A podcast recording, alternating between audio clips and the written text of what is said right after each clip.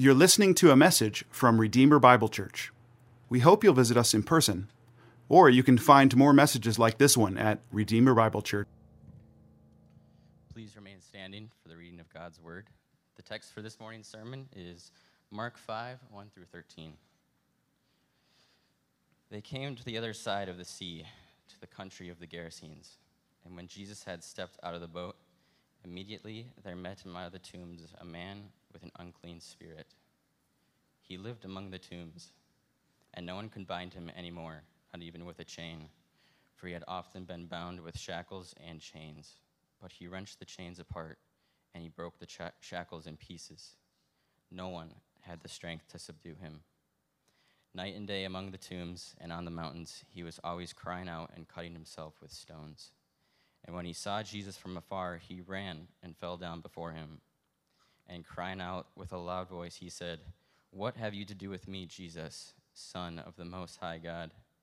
I adjure you by God, do not torment me. For he was saying to him, Come out of the man, you unclean spirit. And Jesus asked him, What is your name? He replied, My name is Legion, for we are many. And he begged him earnestly not to send them out of the country. Now a great herd of pigs was feeding there on the hillside and they begged him, saying, Send us to the pigs, let us enter them. So he gave them permission, and the unclean spirits came out and entered the pigs. And the herd, numbering about 2,000, rushed down the steep bank into the sea and drowned in the sea. This is the word of the Lord. Thanks be to God.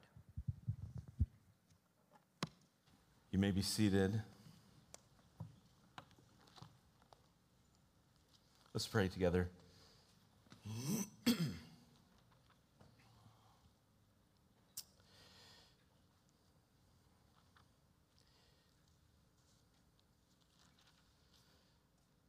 Father, we ask you, as we do each week when we gather together and we open your word, would you please show us Christ? This is what we need.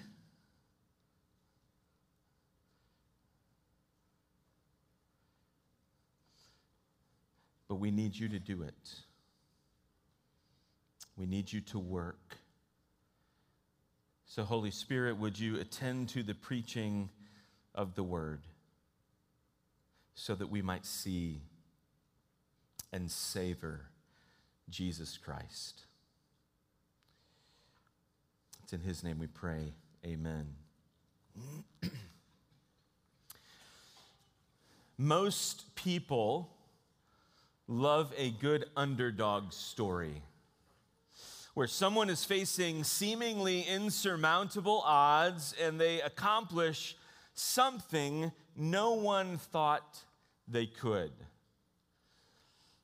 For someone like me who loves sports movies, this is the basic storyline of every great sports movie. In the original Rocky movie, the unknown boxer from Philadelphia finds himself in the ring with Apollo Creed. Later, this same unknown boxer would effectively end the Cold War by defeating Ivan Drago. In the classic Hoosiers, it's a small town high school basketball team from Hickory, Indiana that wins a state championship because of the beautiful jump shot of Jimmy Chitwood. It was the undersized kid from Southern California, Daniel LaRusso, trained by Mr. Miyagi, that defeated Johnny Lawrence of Cobra Kai in the 1984 All Valley Under 18 Karate Championship. Finally, in what has been called the greatest sports movie of all time, at least by me, a scrappy kid from Joliet, Illinois, ends up walking on as a football player at the University of Notre Dame. His name was Rudy Ruettiger. Now, even if you're not into sports in general or sports movies in particular, I did see Aaron leaning over asking Tanya what I was talking about. Most of you still love a good underdog story. Again, where someone is facing seemingly insurmountable odds and they accomplish something no one thought they could. Friends, do you realize that you will never, you will never find an instance anywhere in Scripture where Jesus is the underdog? He is never outmatched and he will never be overpowered.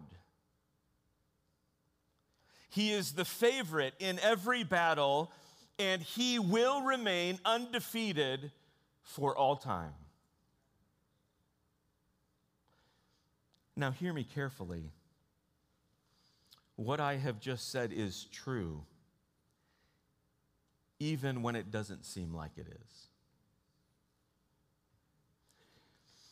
Wasn't this what the disciples struggled with in our text last week? They, they thought they were in a situation where Jesus was the underdog.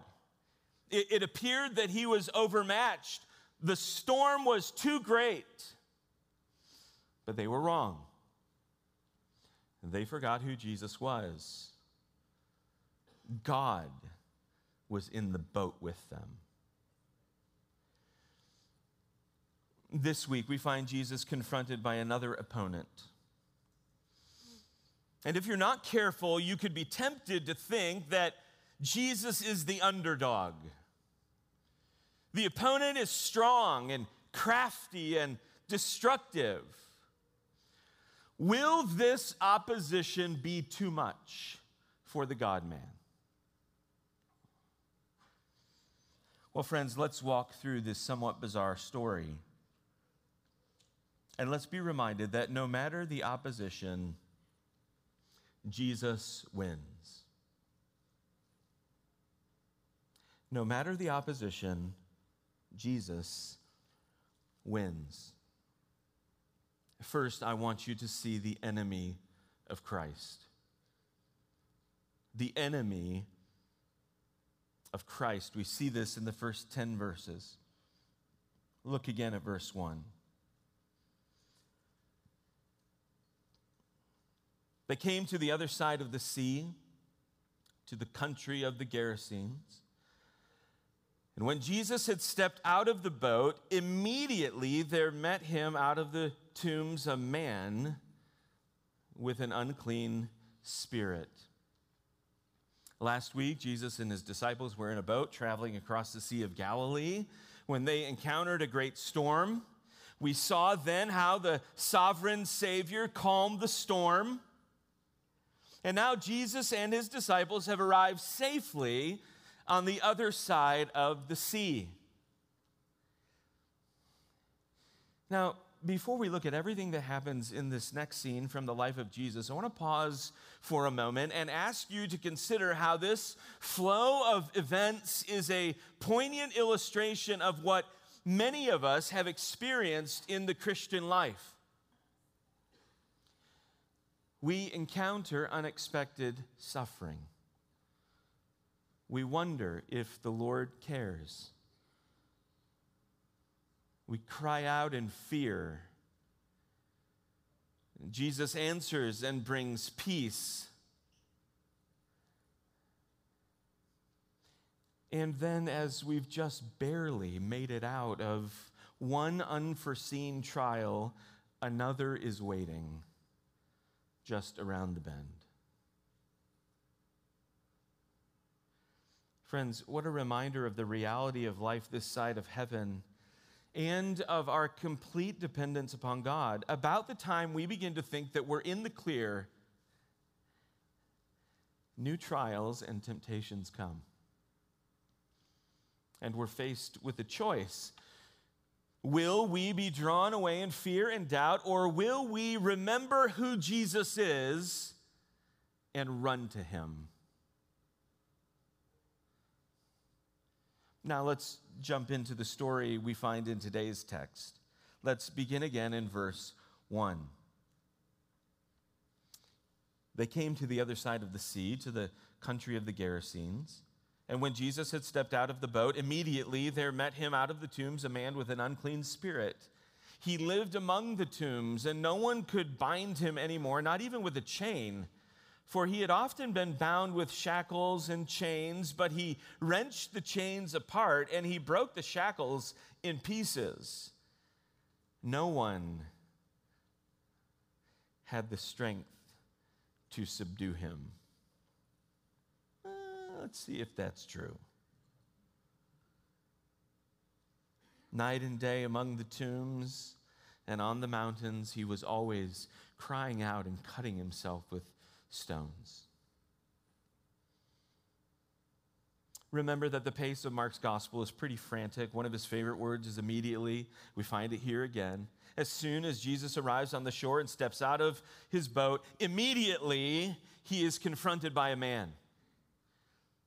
But it's not just any man. This man is described as having an unclean spirit. He is possessed by a demon. Satan is trying to destroy this man. And notice what the text tells us about him. Mark tells us that he lived among the tombs.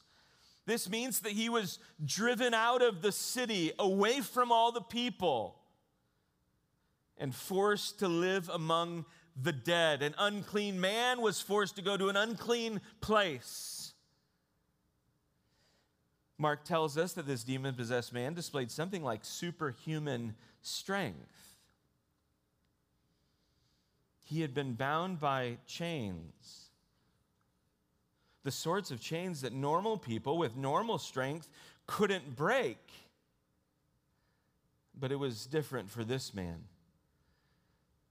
He didn't just break the chains either, he wrenched the chains apart and he broke the shackles in pieces. This is incredible Hulk kind of strength. Finally, Mark tells us in verse 5 night and day among the tombs and on the mountains, he was always crying out and cutting himself with stones. One commentator plainly writes In his unbridled torment, he wandered through the mountains, continually screaming and injuring himself with stones, adding misery to misery.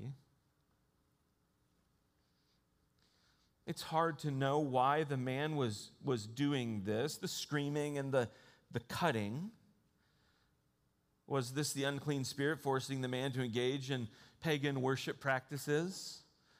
Was this his attempt to get rid, get rid of the unclean spirit by trying to cut it out? Or was the man trying to commit suicide? We don't know.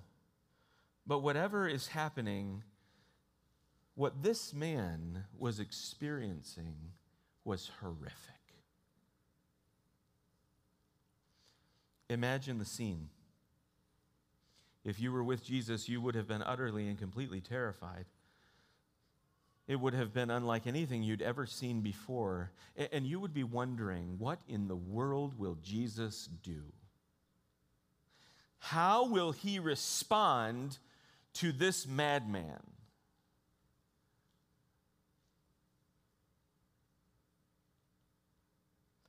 Look at verse 6.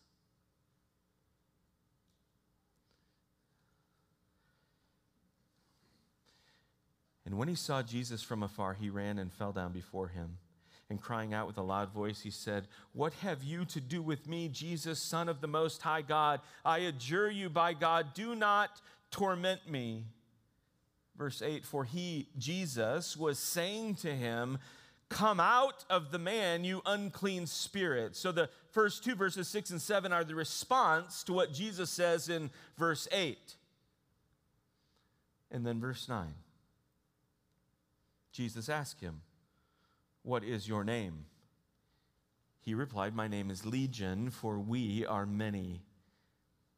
And he begged him earnestly not to send them out of the country. This is such a strange conversation, isn't it? And, and the way in which Mark has recorded the interaction makes it confusing to follow exactly what's happening. In fact, if you read five different commentators explaining verses 6 through 10, all of them say something slightly different. So let me give you a few observations to help you understand these five verses. First, even though the unclean spirit in this man is an agent of Satan, when the demon speaks, it gets the identity of Jesus right. Now, what did we just see in the text we studied last week? The disciples forgot who Jesus was. So much so that they asked the question, Who then is this that even the wind and the sea obey him? Uh, well, in a crazy turn of events, a demon answers the disciples' question and does so accurately. Jesus is the Son of the Most High God, and this agent of the evil one doesn't just get the identity of Jesus right, but he also affirms the power of Jesus. Look at the end of verse 7. I adjure you by God, do not torment me. Apparently, the unclean spirit thinks that Jesus is going to do to it what it has been doing to the poor man. Friends, we are meant to see the contrast between the demon and the disciples. At this point in the story, only one of them knows who Jesus is and what he can do, and it's not the disciples. There is a warning here, to be sure. A second observation about this conversation in verses 6 through 9. After Jesus commands the spirit to come out of the man, he asks the demon for a name. The demon responds at the end of verse 9 My name is Legion, for we are many. Apparently, the man was not simply possessed by a demon, but he is being tormented by a host of demons. A Roman legion was over 6,000 men. But I don't think this is meant to give a precise count. It's simply being used to communicate a very large number. This is horrible.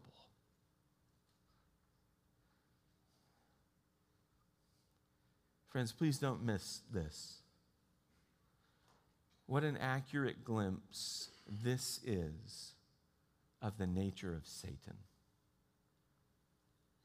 He doesn't simply want to afflict, he wants to completely devastate and destroy. In fact, this is what he loves to do. He finds a man made in the image of God, made to worship God, and he unleashes a legion of his demons to profoundly torment this man. To make just one brief pastoral application here, understand the nature of the evil one. He lies, he kills, he destroys, but he does this while promising you freedom and joy and satisfaction. No one in this room sins because you want all the pain and devastation that sin brings. You sin because you think it will make you happy. This is what the devil has told you. Brothers and sisters, be on guard. The devil is after you. He wants to destroy you. He hates your marriage. He hates your children. He hates you.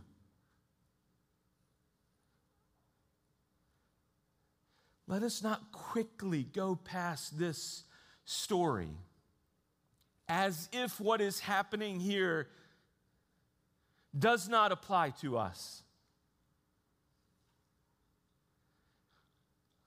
A third observation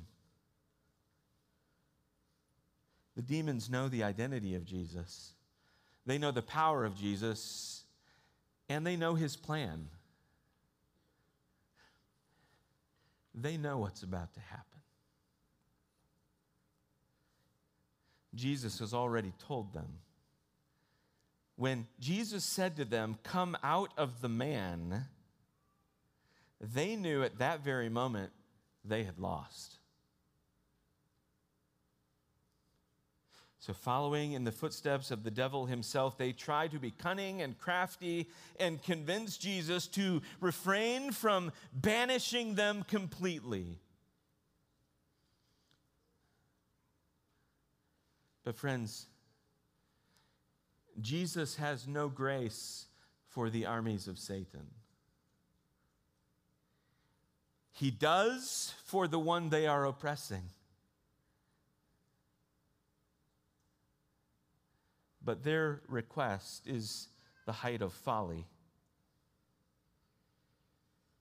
Yes, the number of demons is great and their power is real. But Jesus is not the underdog in this showdown. As we established last week, and we will see again, when they made the claim, there was no one stronger than him. They were forgetting about Jesus because Jesus is stronger.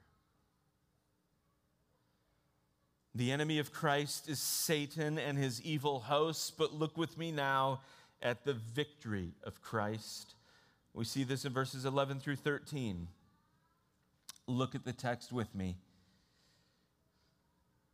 Now, a great herd of pigs was feeding there on the hillside, and they, the legion of demons, begged him, saying, Send us to the pigs, let us enter them. So he, speaking of Jesus, the one who is sovereign over unexpected storms and unclean spirits, this Jesus, I love the next three words, gave them permission.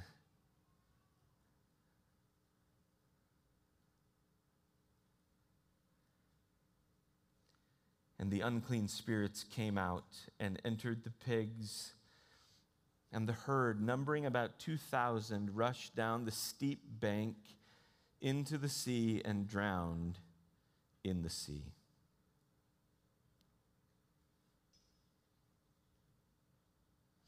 So, what's this all about?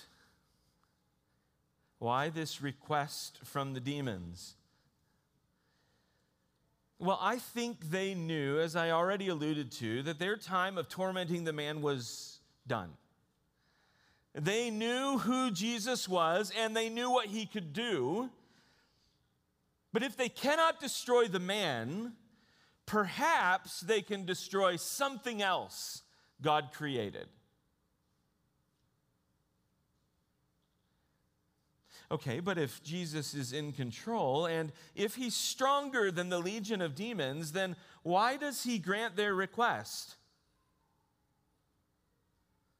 Why doesn't he just eliminate them altogether with a single word?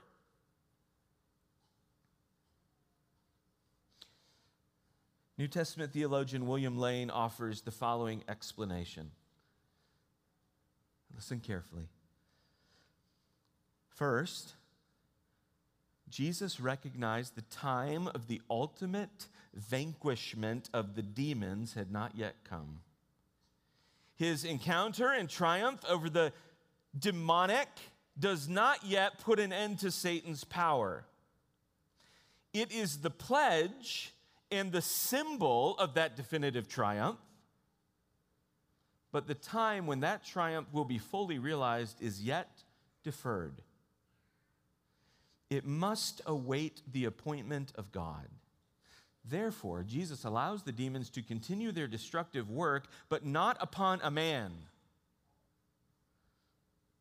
The second element is related to this. Jesus allowed the demons to enter the swine to indicate beyond question that their real purpose was the total destruction of their host. Did you catch that?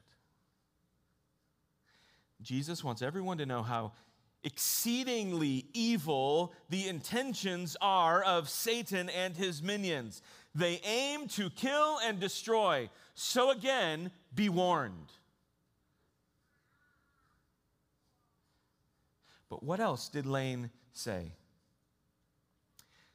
Jesus recognized the time of the ultimate vanquishment of the demons had not yet come. His encounter and triumph over the demonic does not yet put an end to Satan's power. It is the pledge and the symbol of that definitive triumph. But the time when that triumph will be fully realized is yet deferred. It must await the appointment of God the victory of Jesus over this legion of demons is a certain foreshadowing of his definitive victory over Satan by means of his death and resurrection, but it's not time yet. So we just see a little glimpse here, but we know what's coming, don't we?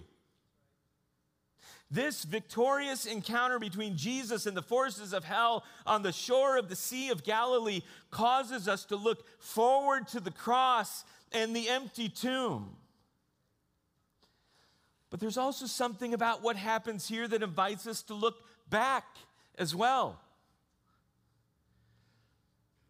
When Jesus gives permission to the legion of demons to enter 2,000 pigs and they proceed to careen off a cliff and perish in the sea, we should think of another time when something similar happened. It did not involve pigs, if you're racking your brain, but the instance is similar. And I think we're meant to connect the two, at least in some way. Take your Bible and turn back to Exodus chapter 15.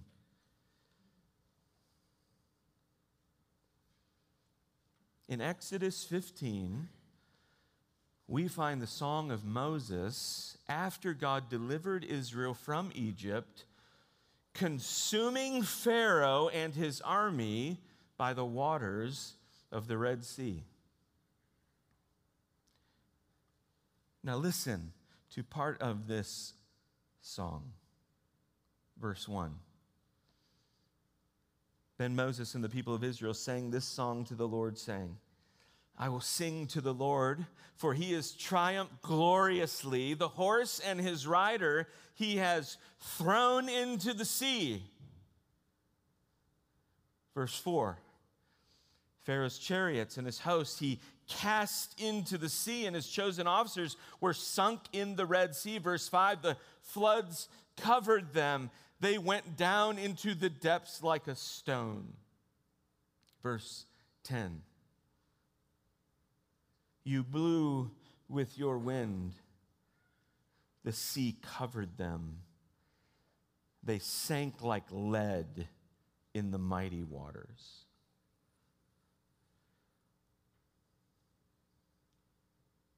What happened in Israel's exodus from Egypt, and how does this connect to Mark chapter 5. In both cases, the forces of evil sought to kill and destroy, and in both cases, under the mighty hand of God, the sea swallowed up the enemies and God brought salvation. In one case, to a nation in need of rescue, and in the other, to a man hopeless and bound by the evil one. Oh, brothers and sisters, isn't this wonderful? When we see the victory of Christ over the legion of demons, we can ping pong back and forth between the first Exodus and the second. You know what happened in the first, but consider for a moment all that takes place in the second. The second Exodus is the greater Exodus. The master takes the place of the servant, God the Son instead of Moses. All of the major elements of the Exodus are part of Christ's crucifixion and resurrection, of which this defeat of the legion of demons is a sign. Christ fulfilled redemption, freed his people from sin, triumphed over death, satisfied the wrath of God against sin, secured an inheritance for those he rescued. On the cross, Jesus, in infinite power, was dividing a great pathway through the waters of death to deliver his people from sin's slavery. So, whether you simply look at the events of Mark 5, or this launches you back to the first Exodus and then forward to the greater Exodus, whether the enemy of Christ is a legion of demons or the power of death and hell, in each case, Jesus appears to be the underdog, but he wins. He's undefeated. Oh, the confidence this should bring to doubting and fearful and weary Christians. Behold, the victorious Christ.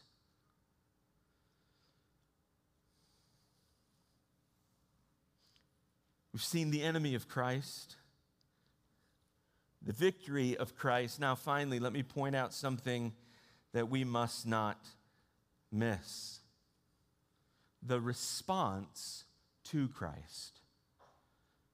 The response to Christ. The enemy of Christ, the victory of Christ, now the response to Christ.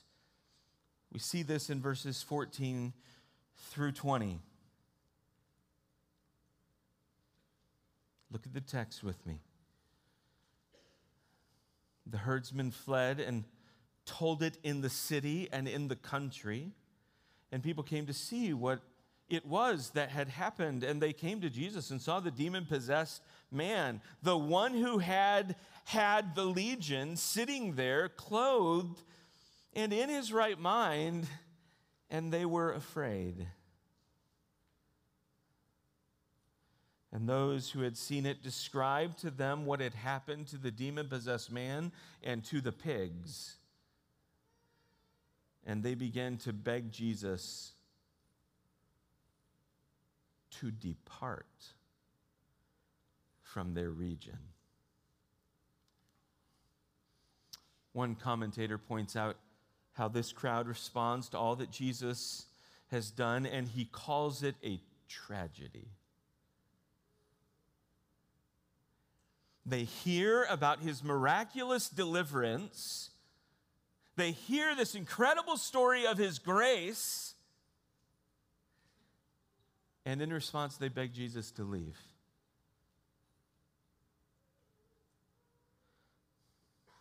The demons beg to go into the pigs, but the crowd begs Jesus to go away.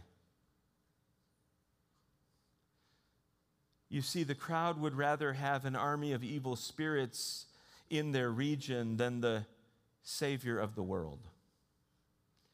They conclude that being without Jesus would be better than being with him. These people have a chance to follow Jesus. They can respond to all that he has done in worship and adoration, but they don't. They ask him to leave they reject the opportunity to sit at his feet and to learn from him and to walk with him. This is one way to respond to Jesus. When you hear who he is and what he has done, you say, Thanks, but no thanks.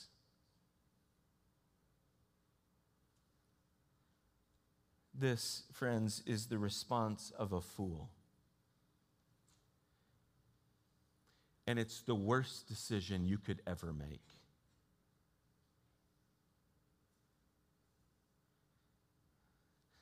There is another way to respond to Jesus. Look at verse 18. And as he, Jesus, was getting into the boat, the man who had been possessed with demons begged him that he might be with him. And he, speaking of Jesus, did not permit him, but said to him, Go home to your friends and tell them how much the Lord has done for you and how he has had mercy on you. And he went. He went away and began to proclaim in the Decapolis how much Jesus had done for him, and everyone marveled.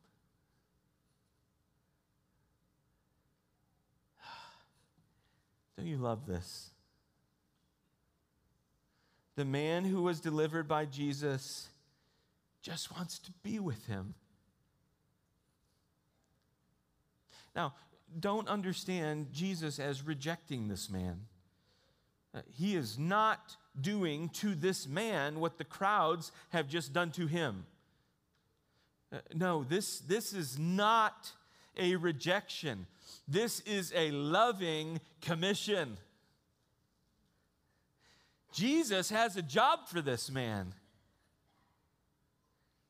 It's as if he says, I know you want to be with me, but I have something better for you. Now that you've believed in me, I will always be with you, and one day you will be with me forever. But first, first, I have a high calling for you. Go and tell as many people as you can everything I've done for you. First, go home. Then go to your friends. Then go to the whole city. Tell them about me. Tell them what I've done. Go and make disciples.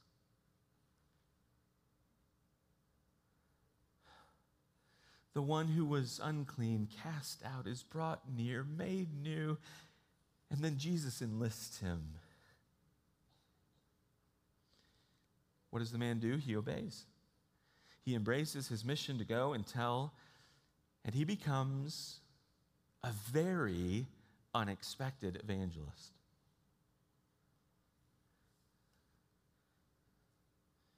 Friend, if you've turned to Jesus in faith and been born again, this man's story is your story. You were dead in your sins, hopeless and helpless, following the course of this world, tormented by the evil one, unable to escape his vicious grip on your life. You were an outcast, unclean, and unwanted. But what happened? Jesus came to you saw you in your misery, and he acted in sovereign grace and power. He did what only he can do. He overcame the devil. He defeated his plan to destroy you, and he rescued you. At your lowest point and in your time of greatest need, Jesus had mercy on you. And now, as a glad and joyful recipient of his infinite kindness, as, as one who just wants to be with Jesus, he says to you, I have something better for you than you can possibly imagine. I have a job for you to do. Go and tell as many people as you can everything I've done for you. Tell them about me. Tell them about my mercy. Tell them about my grace. Tell them about my power. Tell them about my liberation and my salvation. And as you go, here's the best part I'll go with you.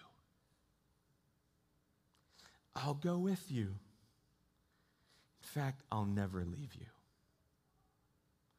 So go and make disciples.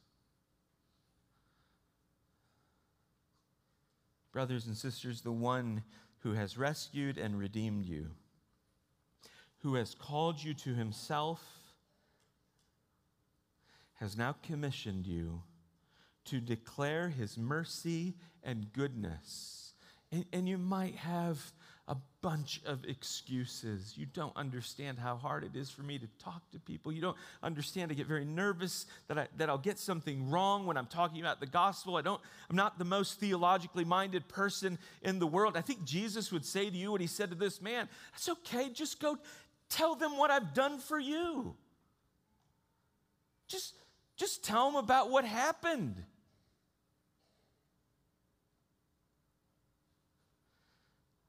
And as you go, dear friends, remember that this one, this one who rescued you and redeemed you and has now commissioned you and has promised to work through you. This one will be with you to the end of the age Yes, the task in front of you is great. But the one who goes with you is never the underdog. He is and forever will be undefeated. So, in boldness, let us proclaim how much Jesus has done for us. Let's pray.